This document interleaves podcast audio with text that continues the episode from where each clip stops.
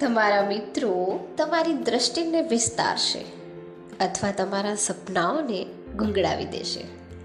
શ્રી સાઈનાથ મહારાજ કી જય. હેલો દોસ્તો. Dear life મારા પોડકાસ્ટમાં આપનું સ્વાગત છે. એટીટ્યુડ ઇઝ એવરીથિંગ એટીટ્યુડ બદલો, જીવન બદલો. જેમના લેખક છે જેફ કેલર રેડિયો પરના પેલા ભંગાર ગીતો.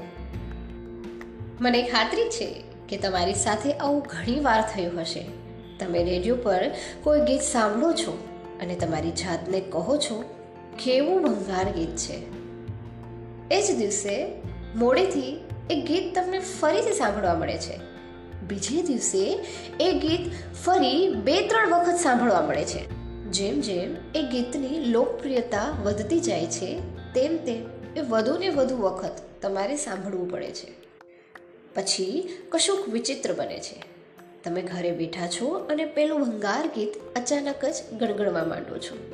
એ વખતે જો હું ત્યાં હોત તો તમને ચોક્કસ મેં પૂછ્યું હોત કે તમને આ ગીત કેવું લાગે છે. અને જો તમે એવું કહ્યું હોત કે ભયાનક, તો પછી તમે ગાઓ છો શા માટે? વાસ્તવિકતા એ છે કે જે તમે વારંવાર સાંભળો છો એ તમારી કોન્શિયસનેસમાં સૌથી ઊંચા સ્થાને રહેતું હોય છે.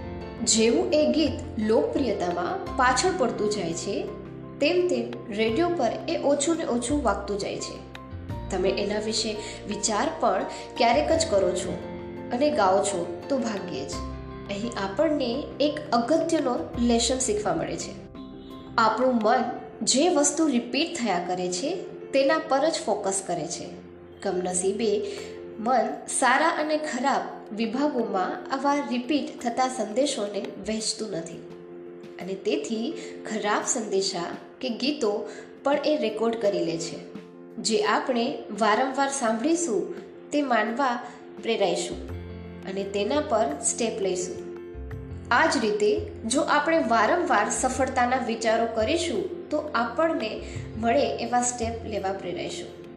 એટલે જો આપણે આપણા મનને પોઝિટિવ સંદેશાઓથી ભરી દઈશું, તો આપણે વધુ પોઝિટિવ બનીશું અને આપણા ગોલ્સ માટે હિંમતપૂર્વક આગળ વધીશું. જેટલા વધુ પોઝિટિવ વિચારો, તેટલું વધુ સારું પરિણામ.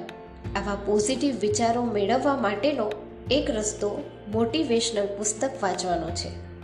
અભિનંદન, કારણ કે એ તો તમે અત્યારે કરી જ રહ્યા છો. મોટિવેશનલ ઓડિયો પ્રોગ્રામ્સ પણ સાંભળી શકાય.